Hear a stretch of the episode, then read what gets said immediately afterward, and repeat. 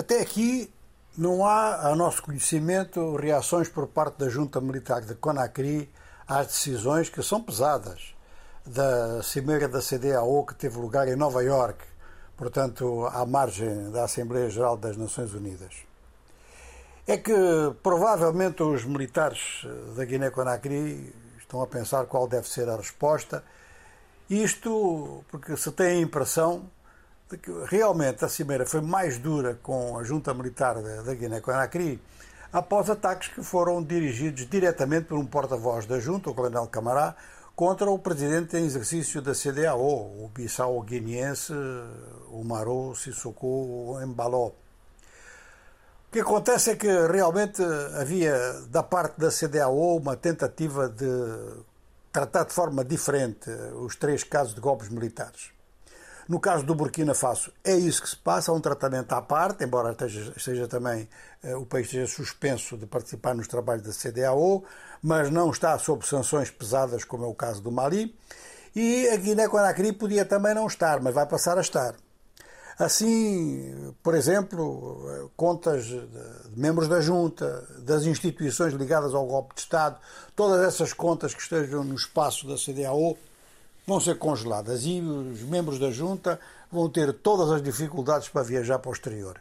Muito provavelmente só poderão viajar eh, mesmo é para Conakry e não se sabe se, se para, para, Bamako, queríamos dizer, e, e, não se sabe se essas viagens entre Conakry e Bamako vão ser assim muito frequentes. Eh, o que se pode pensar agora é que há um outro problema, que é o problema do Mali,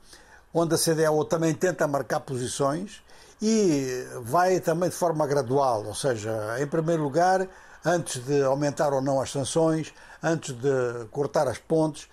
quer mandar uma missão com três chefes de Estado, do Togo, do Senegal e de Gana, para basicamente obterem a libertação dos 46 soldados marfinenses que estão presos em Bamako. É uma história antiga, o governo militar de Bamako diz que são mercenários, que entraram ilegalmente e as próprias Nações Unidas dizem que não, que eles realmente estavam ao serviço de uma das forças da missão das Nações Unidas. Ora, temos aqui um problema que é muito sério, é este da Guiné-Conakry em relação à Guiné-Bissau, porque os ataques que têm sido dirigidos contra a CDAO visam individualmente o presidente da Guiné-Bissau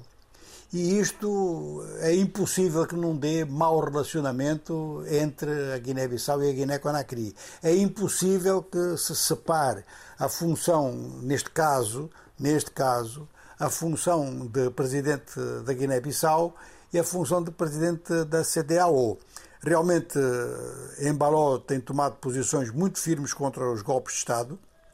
O documento da Cimeira de Nova Iorque da CDAO é muito claro nessa matéria. Os golpes de Estado são práticas não aceites na CDAO e é claro que agora eh, há aqui estes dois problemas para resolver, quer dizer, é o relacionamento